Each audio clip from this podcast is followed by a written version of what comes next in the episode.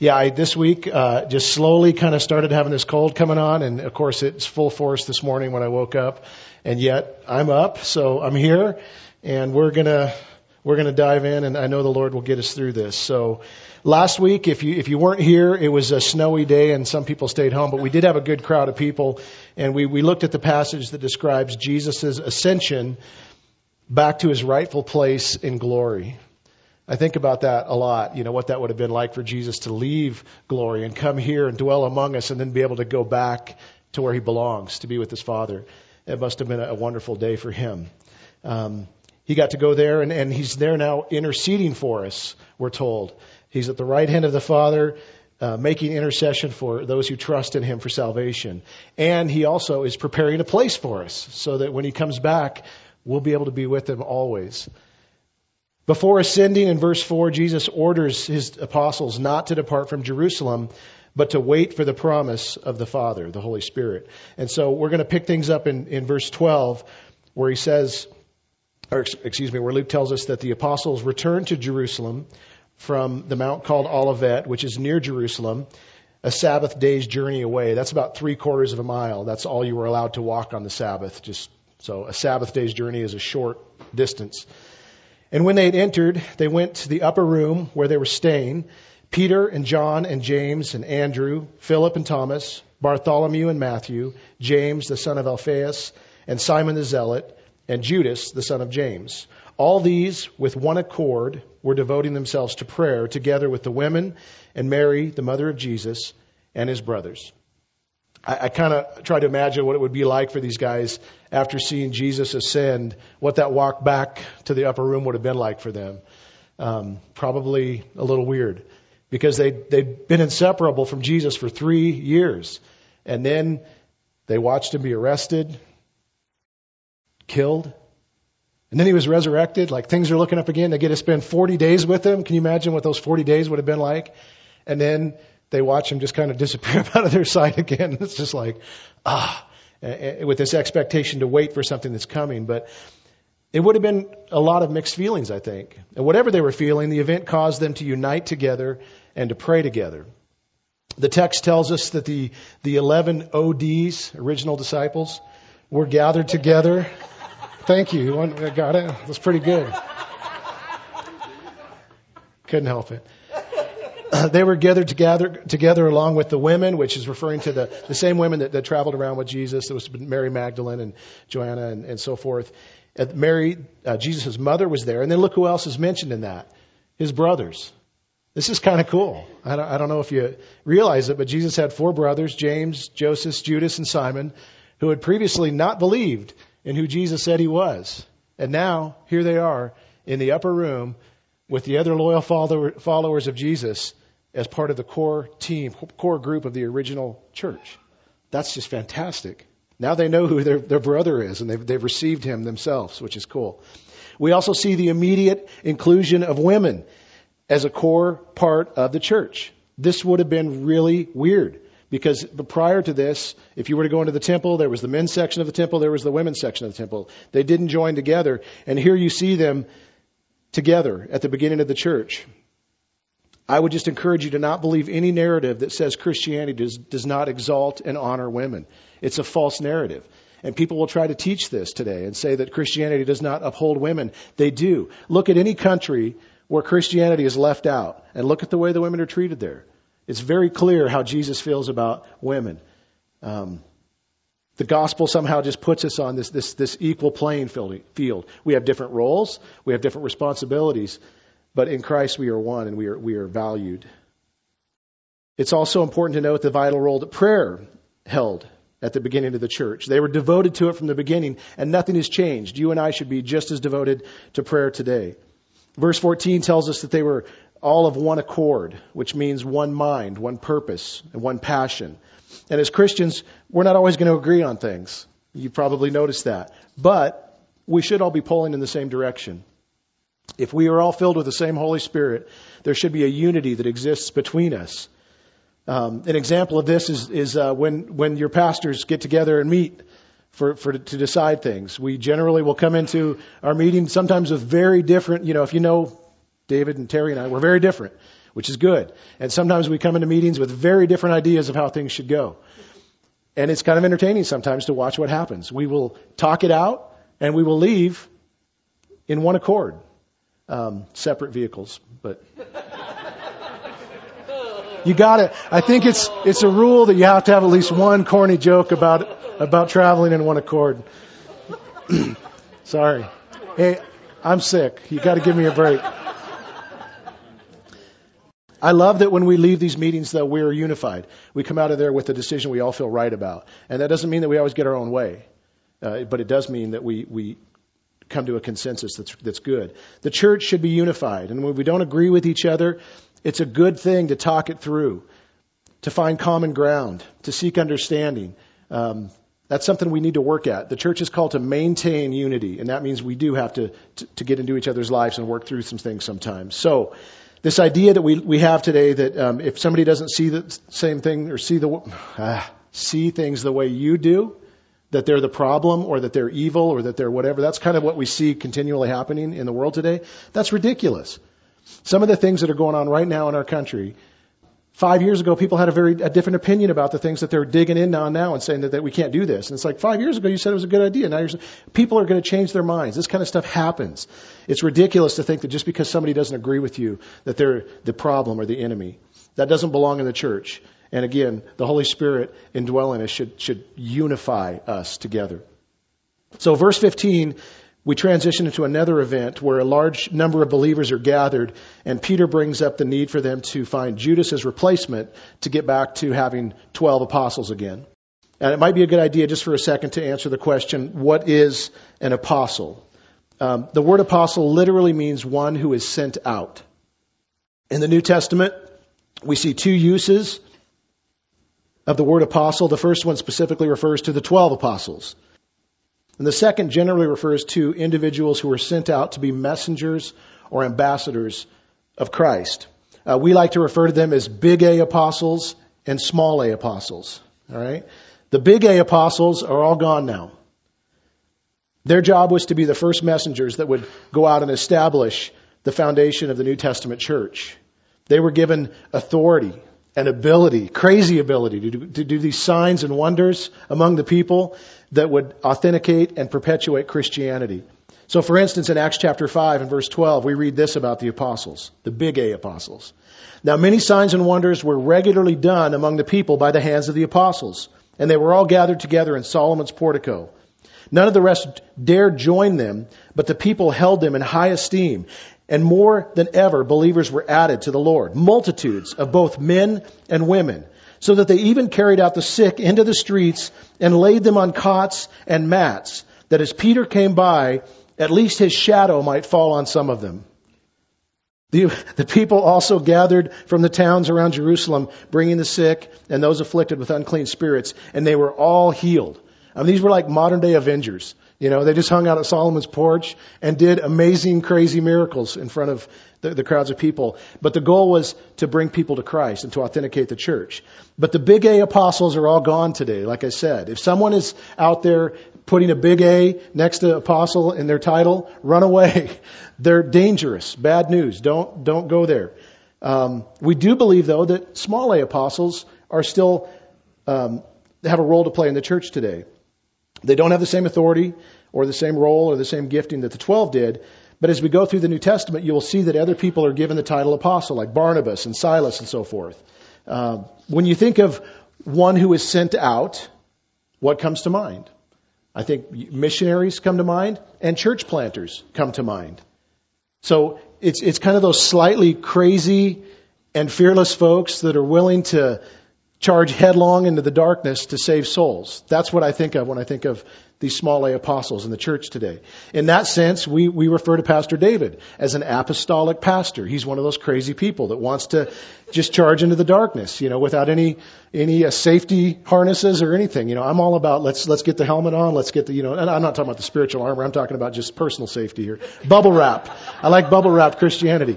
He's more like, no, let's just dive in. And, and I don't, I don't think that way per se. But Ephesians 4 talks about how there are different gifts given to the church. for the building up of the church and for the equipping of the saints for ministry. And so Ephesians 4:11 says he gave the apostles, the prophets, evangelists, shepherds and teachers. So we would see those small a apostles are the ones who, whose main gift is to be on the lookout for what's next.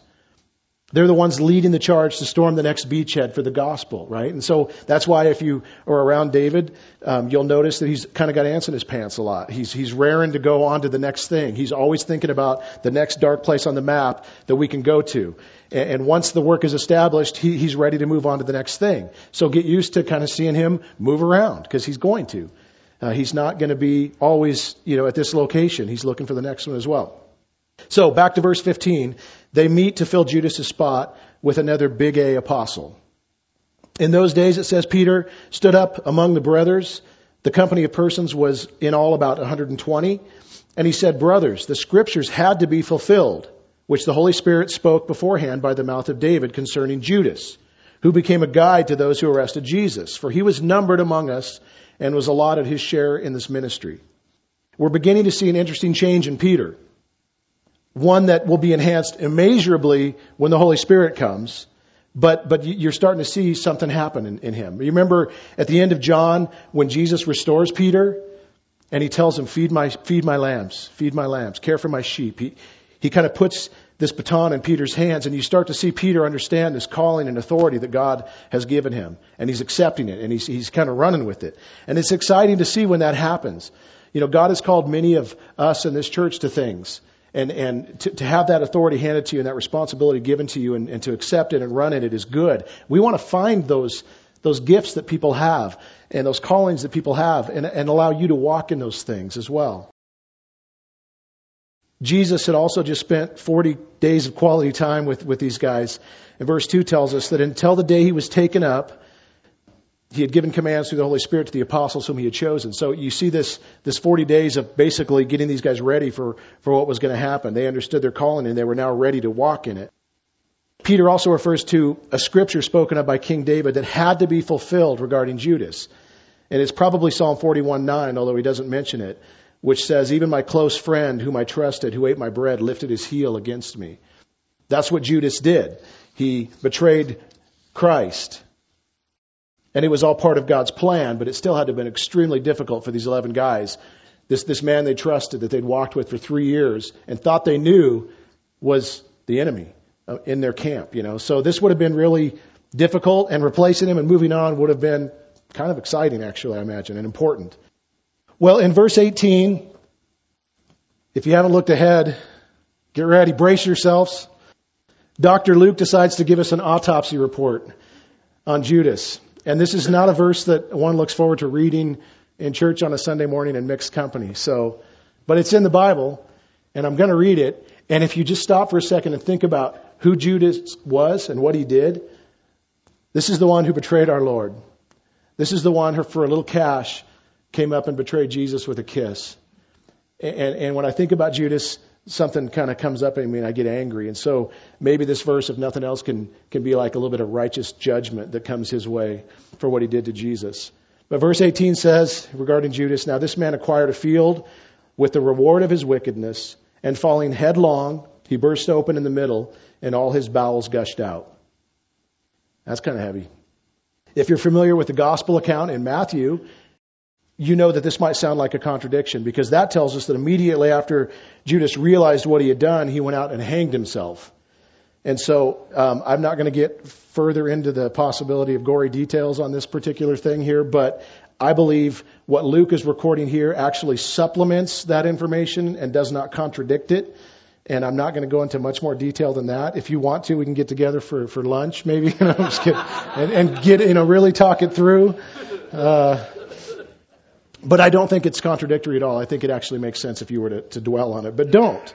Don't dwell on it right now.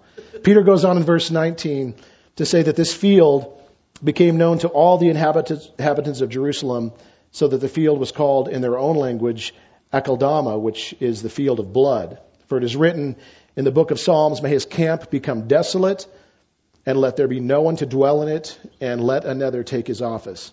So Peter quotes um, Psalms, two different Psalms and interprets them um, to defend their position or their decision to add a 12th apostle.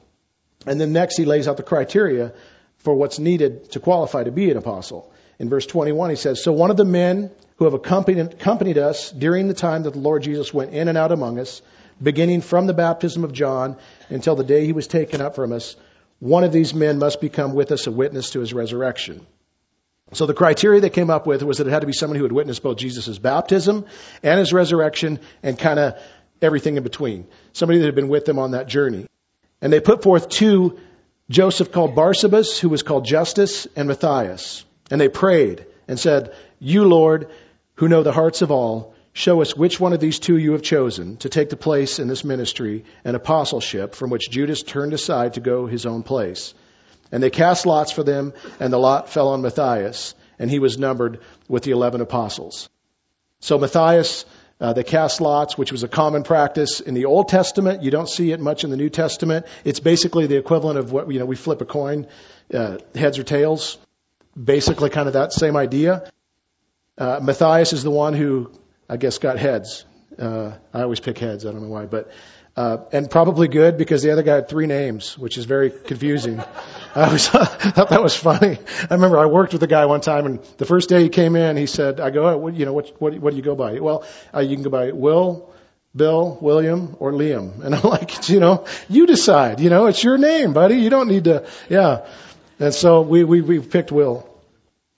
Anyway, casting lots. Um, there's some question about this. So the interesting question that people have considered over the ages is was Matthias the guy whom God appointed to be the 12th or was it supposed to be Paul and they jumped the gun?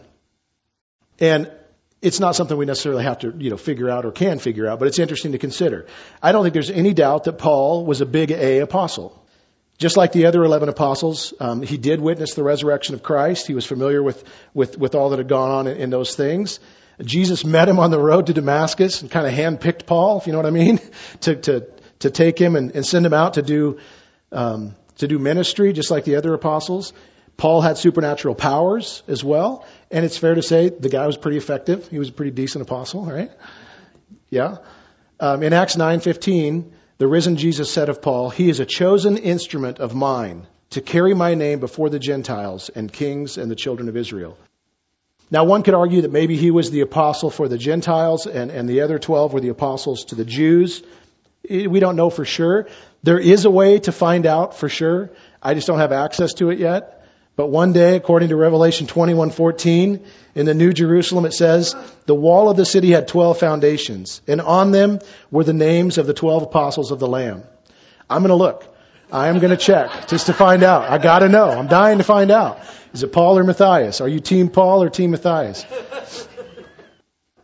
My point isn't to try to convince anyone that the apostles got it wrong. They may have been 100% correct in what they did. Uh, most commentators seem to go that direction, which makes me feel funny, but uh, you know, it's not the first time I've been out there on my own, I guess.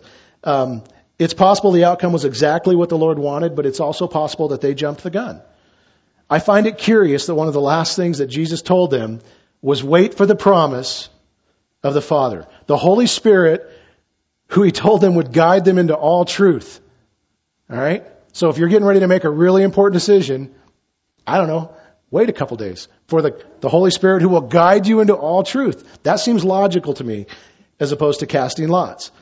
In fact, after the Holy Spirit comes, you don't see lots being cast for decisions anymore. I try to think about that like in an elder meeting. You know, we'd be like, you know, get a quarter out and be like, all right, heads, you know, Jim gets to be the pastor and tails, it's Rick. You know, you would, it seems like a weird way to decide something. But in fairness, they had two good choices. Uh, either one of these guys could have been, you know, they were both qualified to be in this position according to what they decided. So maybe they just had a lot more faith than I have, and what they did was absolutely right. This is a good time to bring up the difference um, of passages in the Bible that are descriptive versus prescriptive. A descriptive passage is simply a passage that tells you what happened. Okay? A prescriptive passage is one that tells you what to do. The book of Acts covers a great deal of history, which means that it's largely descriptive. A book like James is largely prescriptive. It's, it's telling you what, you know, the epistles that Paul wrote. A lot of those are very prescriptive. And it's important to understand the difference. For instance, the passage that tells us that Judas went out and hanged himself. Is that descriptive or prescriptive? Yeah, you want to get that one right, right? That is very much descriptive. The passage that says, confess with your mouth that Jesus is Lord and believe in your heart that God raised him from the dead is prescriptive. You need to do that, right? So one of the reasons that people have such a hard time understanding the Old Testament is that they, they largely try to read it prescriptively.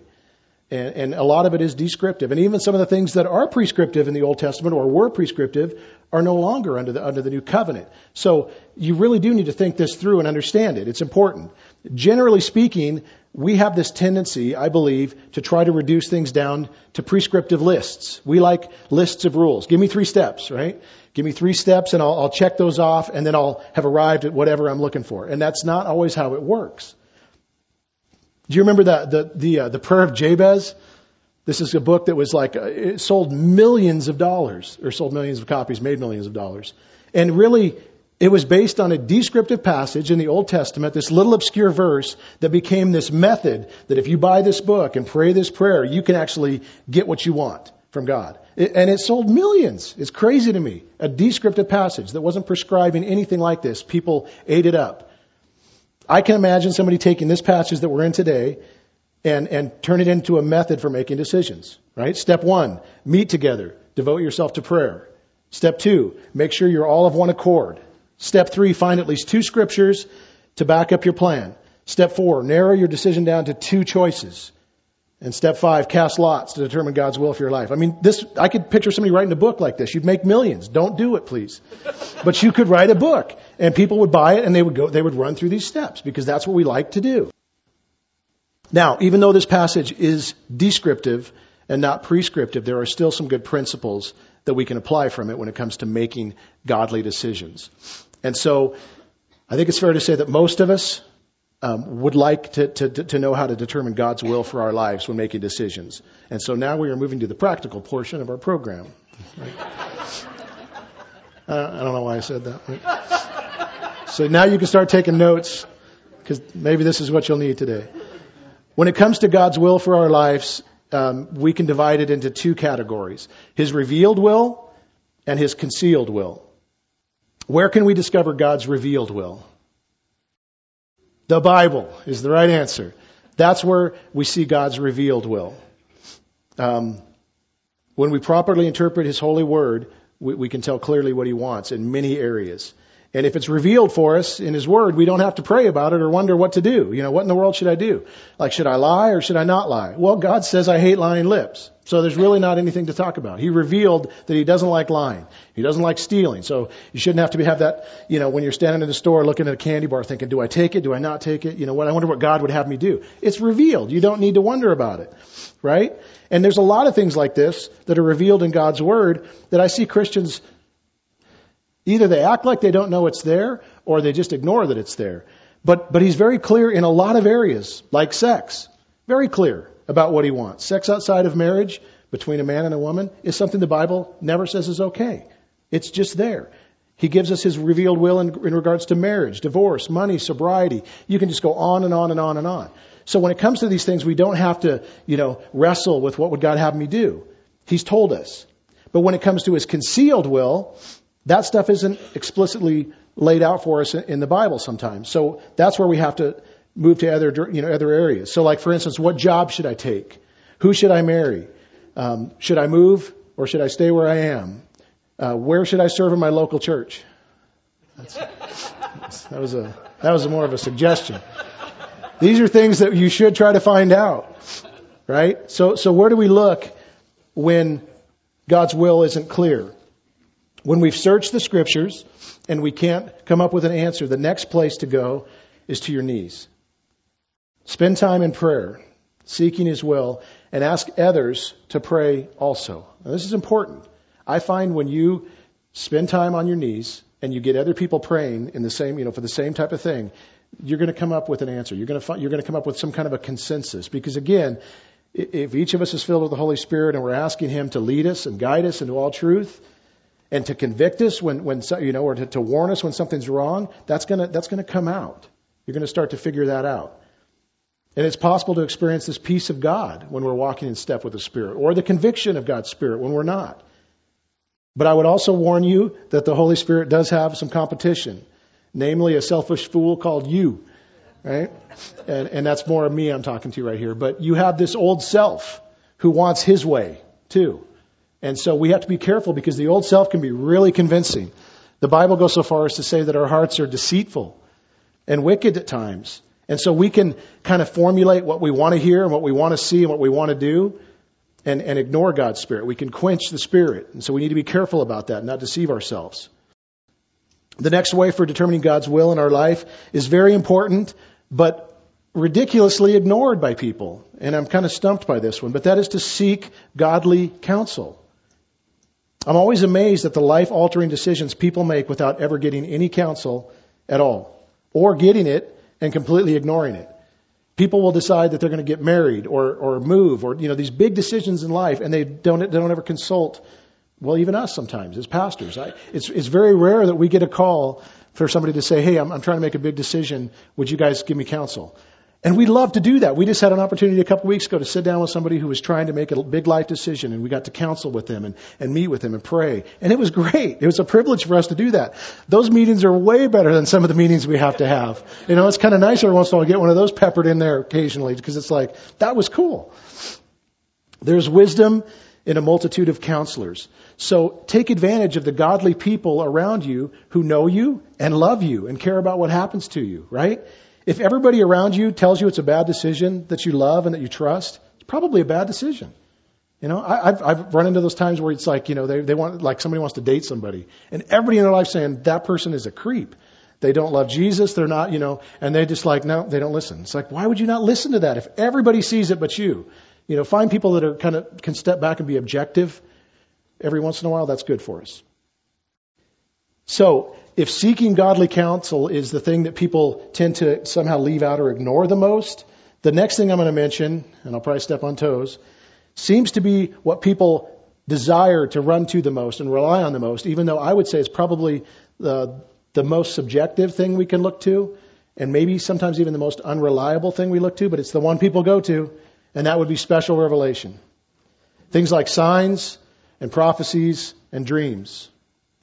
Um, I don't know what it is about those, but that's how we want to hear from God. Those are the things we don't, you know, even over His Word, I see this sometimes. People, instead of getting into the Word or getting on their knees or seeking counsel, look for a sign from the heavens. Give me something big, Lord, so that I'll know what your will is.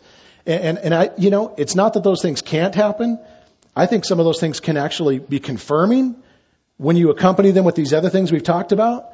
But, but they shouldn't be the only thing we go to or pay attention to. And I see people do this where they get a word of some kind and that becomes, thus saith the Lord. That's like the voice of God to them. And there's nothing you can say to change their mind.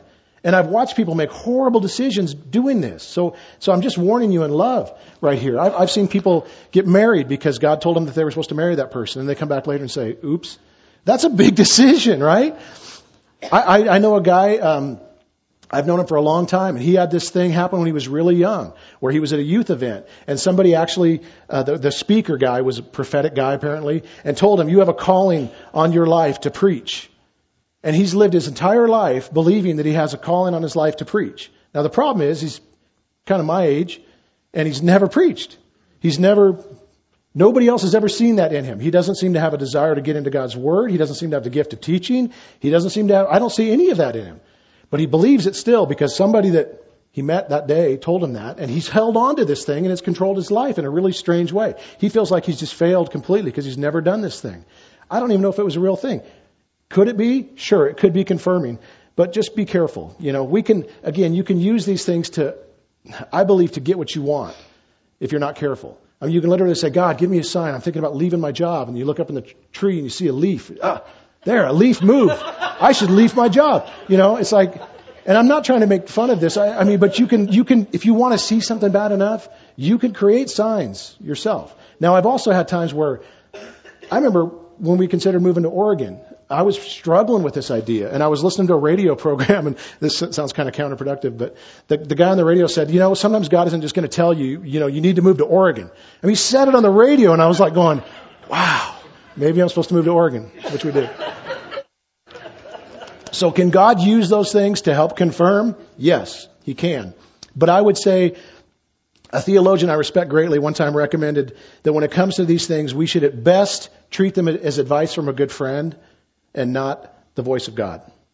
So just be careful when it comes to those things. And when you do make a decision in your life, look at the circuit, look at the fruit, pay attention to what, what that did. You know, sometimes people will dig in, right? And they'll say, no, this is the decision that God wants me to make. And everything around them is like burning down to the ground. I don't know. Maybe step back and be objective and say, maybe this wasn't a great decision. Be willing to abandon ship if it's a, if it's a bad one. The last thing I would say in regards to helping you make good decisions is, is simply this. Have patience. And I know for a lot of you that's like a bad word. you know, you go, what? Yeah. Learn to wait on the Lord. You've probably heard the old adage that sometimes God opens a door, sometimes he closes a door, and sometimes he makes us wait in the hallway. Right? Nobody likes the hallway. It's it's not fun there. And most of us, you know, we get we get antsy there and we try to find a way out, kind of like what Abraham did. You know, we, we, we decide, well, this is taking a little too long. I better help God out. So you start kicking down the drywall and finding a new hole to get through.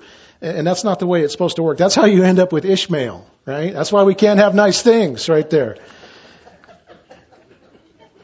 We need to learn to wait on God and to trust Him. And don't try to help Him out. I even wonder with the apostles because they did that thing where they, they narrowed it down to two choices and, and kind of said, okay, God, here's, here's the two choices that you have now and, and pick one. And I, I find myself doing that. Again, I'm not trying to say the apostles are wrong. Maybe they were right. But did they ever consider that maybe God had another option? A better option? Because I do that. I'm like, okay, God, I've narrowed it down. I've really thought this through. And near as I can tell, these are the two good ones here for you to pick from. And it's like, you know, like this is, this is God we're, we're talking about here. Do you think maybe he might have something I didn't think of? Something that might blow my mind that could be better? Of course. And I think he delights in doing that. I actually think he gets a kick out of it sometimes, just by going, hey, what about this option over here? Huh? Is that better? Yeah, it is better, God. I can't imagine, I would have never thought of that. He's that way. So when it comes to determining God's concealed will, don't limit yourself to just one of these things we talked about. Bring them all in. You're going to come up with a better decision if you commit it to prayer, if you rely on the Holy Spirit and trust Him, if you get godly counsel, and if you do pay attention to what God is doing around you in, in, in the special revelation kind of things. I love Proverbs 3, 5, and 6 when it comes to the idea of trying to understand what God would have us do when it comes to trying to make a good choice and, and you have different options that are good. It says, Trust in the Lord with all your heart and do not lean on your own understanding. In all your ways, acknowledge Him, and He will make straight your paths. It's pretty cool.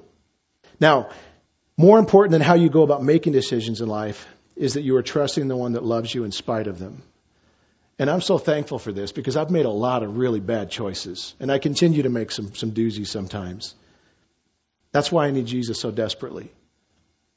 Because he went to the cross fully aware of all the bad decisions we would make. And he died for us, and he died for those bad decisions anyway. And the amazing thing about our sovereign God is that his plans and purposes aren't interrupted by the decisions we make. You know, we can completely blow it and do something wrong, and he can get things right back on track without even any effort at all. He knows how to work with failure and failures, and he knows how to redeem our messes. Proverbs 16:33 ties into this pretty nicely because it tells us that the lot is cast into the lap, but its every decision is from the Lord. And I take comfort in that. I can't mess this thing up. That's what I'm trying to say. You know, it doesn't matter if I have placed my trust in Jesus Christ and, I'm all in there, then this other stuff, will there be consequences? Sure. But I can't mess this thing up. I know what's going to happen in the end. And I like that. You know, as a dad, I've, I've watched my kids go through the process of decision making. And there have been times when they, they nailed it and made me proud. And there have been times where they got it wrong. And, and I had to watch some painful things happen in their life because of it. That's very hard as a dad to, to, to, you know, you get, when they get older, and my kids are older now, they're 22 to 29, I think. I should know that. But even though it grieved me to see them make wrong decisions, it didn't change my heart for them. It didn't, it didn't cause me to stop loving them. Never that. And your heavenly father is the same way. You know, he's given you, he's given you a long, a long rope, a long leash, so to speak. You know, he gives us freedom to make decisions. But He's given us everything we need to guide us through life, right? We talked about these things. We have the ability to make life giving decisions that lead to blessing if we seek Him. Some of you have been living in a way that you know doesn't align with your Father's will. And some of you are paying consequences for it. You don't have to. You can repent from these things. You can go to the, the God who redeems things and who makes beautiful things out of our messes. And you can hand it off to Him and say, I'm ready to start doing it your way again, Father. A good dad will always pull his kids back in and love them and dust them off and send them back out on a good path again. I want you to know the choices you make do matter. But the biggest choice, the most important choice, the choice that stands head and shoulders above every other choice is what are you going to do with Jesus Christ? Who is he to you today? Are you willing to trust him for this life and for the life to come? That's the most important thing you could do right now. Father, I just thank you so much that you've given us everything we need for life and godliness through your word. You've revealed yourself to us in a way that is amazing. We're in awe of who you are. We thank you so much that you have not left us with our bad choices, but you sent Jesus Christ to the cross to redeem those choices, those sins that we've made, the ways that, that, that we alienated ourselves from you. Jesus has come so that we can have his righteousness. Thank you so much, Lord, for his life that he lived, for the death that he died. Thank you that we know he was raised from the dead and that he's ascended to you where he makes intercession for us even now. I'm greatly comforted by that. And I pray, Lord, if there's anyone here today that doesn't know who Jesus is and doesn't understand the work that he's accomplished on their behalf, that they would ask more about it today. And that each person here would be fully trusting in who Christ is and what he's done in this life and in the life to come. Amen.